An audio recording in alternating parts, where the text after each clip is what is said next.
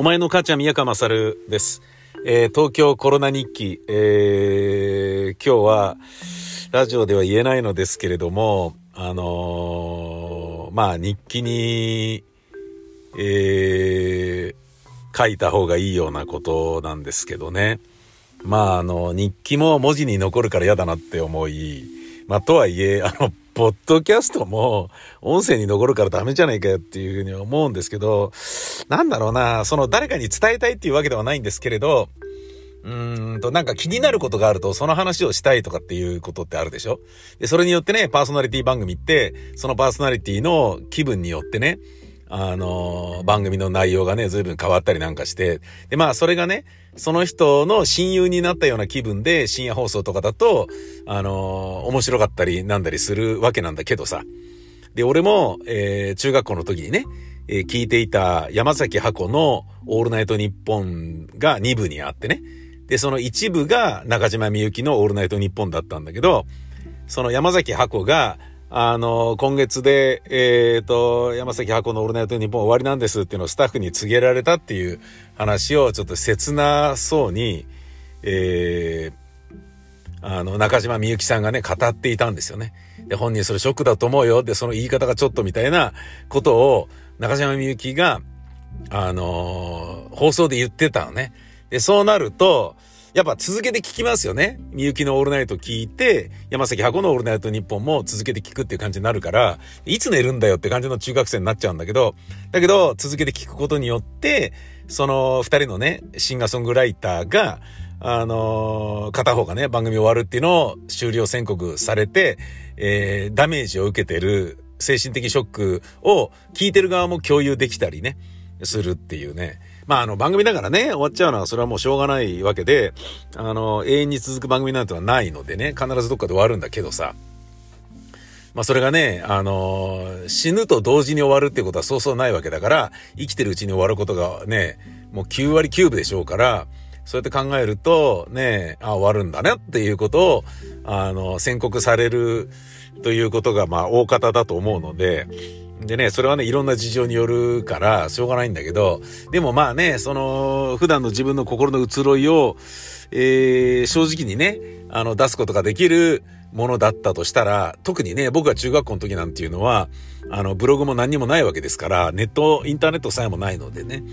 あの、そういうところっていうのは本当に貴重な場だと思うんだよね。で、まあ、それを、えー、まあ自分の番組でやってもいいんですけど、えー、いいんですけどっていうのはね。で、それあのー、やっちゃってることも結構僕ありましたので、あるあの放送局です。ひどい、あの非常にあの、しんどいね、こう、なんか、なんだろうな、尊厳を傷つけられるようなことが結構あった時に、もう本当にみたいな、もう気持ちがもうなんかね、ぶっ壊されてたような時ありましたね。な、なんでこんな、あの、きつい集中を受けなければいけないんだろうみたいな。あの、なんかね。で、自分はね、そんなにプライドがないと思ってたんですけど、じゃああったのかなみたいなことを考えさせられるみたいなことがあったんですけど、まあまあ、それはさておき、えー、そういう意味合いで言うと、あの、とはいえラジオでは言いづらいっていうものなんですよね。えー、内容はですね、えー、僕の親が、えー、通っているデイサービスの老人ホームが、えー、職員と、えー、老人の何人かに、あのー、新型コロナウイルスに感染した人が出たらしいんですよ。えー、まあ、らしいっていうのは、あのー、まあ、出たことを僕が確認してないからであって、連絡があったので、まあ、出たんだなってことなんだけどさ。で、それにより、えー、ちょっとしばらく行かないということになったんですね、親は。で、えー、まあ、今こうしてね、喋れるようになったのは、まああのいろいろリサーチをした結果というかその後にね進捗をそこから聞いたところによると、えー、うちの親は濃厚接触者にはなっていなかったらしいということでああよかったってことなんだけどさもうきゅうじゅうの親父とはちじゅう過ぎの母親で認知症入ってるなんてなると、やっぱ相当おっかないじゃないですか。ねえ。で、今ね、医療が逼迫してとかってなると、かかったところで自宅待機しながらね、入院、あの、順番待ちしてる間に死んじゃうみたいなことにもつながりかねないから、それはきついなと思っていたんだけど、まあ一応、あのー、えー、濃厚接触者ではなかったらしいっていうね。で、いつもそこで、えー、お風呂に入ったり、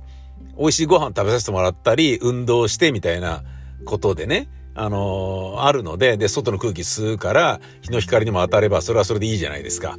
なんだけど、それがないので、ずっと家にいることになっちゃって、あのー、あ、これやべえぞってことで、またあの、カップラーメンばっか食って栄養失調になっちゃう可能性が、つって、で今僕あのー、ご飯をね、届けるってことやってるんですけど、で、ちょっとね、ここみっかよっか届けられてないので仕事が忙しくってちょっと心配なんですよね。明日ちょっと電話してみようかなと思ってるんですけど、っていうことがね、もうずっと気になってるんですよ。で、このよっかかんの間に、まあ忙しいわけですから自分の番組の録音とかもやってるんだけど、そこでこれしづらいんですよね、やっぱりね。ラジオっていうメディアになるとね。で、それが地方局でも放送されているとなると、やっぱほら東京はもう怖いんだみたいなことになっちゃうので、いや、そういうわけでもないんじゃないかなみたいな気もするのでね、あのー、気もするのでねっていうか、自分の中で後でこれちょっと調べてみようかなと思ってるのが、まあ人数は確かにね、毎日毎日感染者数がバーって伸びてて、東京おっかねえぞみたいなことにはなってるけれど、人口を分母にして、その日見つかった新規感染者数を分子にした場合、あの、各都道府県の中で日本ってそんなに高くないんじゃねってちょっと思ってるのね。これちょっとあの、後で時間ある時に出してみようと思いますので、で、そういうことで言うと、あの、たかだか数十人ではあるけれど、この県の方が爆発的に多いじゃんみたいな。つまり、絶対数が多いっていうだけで、ソニーの商品は売れまくってるから、ソニーの商品は故障が多いっていうだけで、ソニースイッチが仕込まれててね、あのさんねん経ったら必ず故障するようになってるとか言ってる人いるけど、そういうことではないじゃないですか。ねえ、売れてるからそれは修理に持ち込まれる故障する絶対数も多くなるよねとか、あと技術が優れてるからいろんなことやってるからね、あのはちミリのね、あのミニ ディーブイ のテープをガチャンウィーンつって、あれなんかもう本当にもう芸術的だもんね。あれ見た時ね、すげえなと思ってね。しかもそれがすごいあの小さいというね。うん、まあそれで言えばね、まさにそれこそ僕が中学校の時のウォークマンツーを見た時に、うわ、こんなに小さくなるんだと思って感動したってのはありましたけど、それと同じように人口そのものが多いから感染者数も多いんじゃないのみたいな気がしてるんですけどね。えー、だけどやっぱり、えー、聞いてる側は、あのー、ね、地方に住んでて聞いてる人は、俺がね、父親のところでみたいなこと言うと、ほら、やっぱりみたいなことになっちゃうからね。あのー、それはそれでね、良くないなっていうのを思いつつ、あのー、そっちでは言ってないんだけど、ずっと気がかりだったので、ここで、もうまさにですね、インターネットできた時に、あの、世界中の指揮者が言ったように、インターネットとは、あのー、各世界にある単壺であるっていうね、けたし名言の通り、あのー、ここにこうしてですね、えー、吐き捨てるかのように気になってることを話す。いや、もうやだ、もう。なんかあのー、恋する乙女の気分がわかりますよね。恋する乙女は、なんで彼から ライン が来ないのかしらとかって思ってるわけでしょ。で、そのことすごい気になってね、でもこれってさ、すごいね、浮気してんのかなね、どう思うとかっていうのを、親友のマミちゃんとかに聞いてもらうわけでしょ。わかんない。マミちゃんなのか、な、なんだろうな、メグちゃんなのか、あの、マイマイなのかわかんないけど、ねえねえ、マイマイ聞いて彼から何も連絡ないのみたいなね、風に言う。だ、つまり気になってることは人に話したいっていう。でも、これをね、あのー、なんだろうな、話したところで、あのー、なんだろうな、えー、いい大人が、ね、愚痴でしかないから友達には言いづらいし、うん、あんまネガティブな話だからね、言うような話でもねえし、みたいな感じで、ここに、えー、まさにですね、えー、あのー、単壺みたいな感じになっちゃってますけど、そうなんですよね。弱ったなぁ、本当に困っちゃったな。あとあの僕が、えー、東京コロナ日記で言うならば、あのちょっと調べてみようかなと思っているのがですね、えー、知り合いから聞いてなるほどでそれはそうかもしれないなと思ったのが、あの日本は、えーと、新型コロナに感染っていう感染か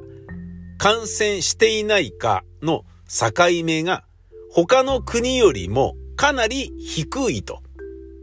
他の国では感染と判断していないようなレベルで日本は感染というふうに判じているらしいという話を聞いて。で、これも、あの、全然ね、えー、裏が取れてない話なので放送では言えないけど、耳にしたのでちょっと自分でこれから調べてみようと思っているんですよね。だから無症状の患者も多く、えー、死者の数が感染者を分母として死者を分子としたときに、えー、世界的に見て圧倒的に少ないっていうのはそういうことなんじゃないだろうかっていうふうに言ってる人がいて、なるほど。で、あの、補菌はしてて、陽性だけど、だけど発病しない無症状な陽性患者っていうのがいると。で、それは日本では患者と言ってるけど、諸外国のとあるところではそれは患者とは言わないよっていうことらしく、だけど、もう陽性っていうふうに判断されてるから、じゃあその人は自宅待機なり、入院患者なりっていうことになっていくと。で、そういうふうに、あのー、つまり広い範囲で感染者の認定範囲が、あのー、諸外国より広いのであるならば、それは人数はどんどん増えるだべさと。で、そういう人たちが、なんかあのね、熱があるとか、咳がとかってなって、入院入院とかってなってくから、病床がどんどん埋まっていくっていう、あのー、部分もあんじゃねえのとか。そういうようなことを聞くと、まあそう言われてみるとそうかもしれないなとかね、ちょっとそれね気になるからちょっと調べてみようかなというふうには思っておりまするよ。うん、ただまあ僕がまああの一番気になっているのは、えー、親の、えー、通ってるところはいつ再開するのかなみたいなね。あの感染したお年寄りの方っていうのは死んじゃったのかなとかっていうのがすんごい気になるところなんですけど、どうなんすかどうなんすかとかっていうのもね聞くのもあれだし、うーんっていうそういう感じですよね。いやそうやって思うとね、あの自分がね親にご飯届けるのめんどくせえなみたいに言ってないで、いつまで届けられるのかわからないんだからねえ、なるだけ届けるようにしようぜとか、そんなようなこともちょっと思ってはいるんですけどね。ただ、それ以前に、あの、僕の仕事もどんどん減ってるので、あの、ちょっとマジやばいんじゃないみたいな感じになってきちゃって、笑いが出ちゃうみたいな感じに、今ちょっとなってます。大塚レイサマースタジオとか、家賃払って借りてる場合じゃないんじゃないみたいな。返した方がいいんじゃないみたいな。別の仕事始めた方がいいんじゃないみたいな。そんな感じになってますよ。やばいやばいみたいな。もうドキドキしてきた。そんなこと考えるとね、えー、もやもやしてね、その精神的に、あの、鬱になってしまうから、で、それはまたね、病気を呼び込むことにもなってしまうから、そうは思わず、いや、なんとかなるよみたいな。そんな感じでいきましょう。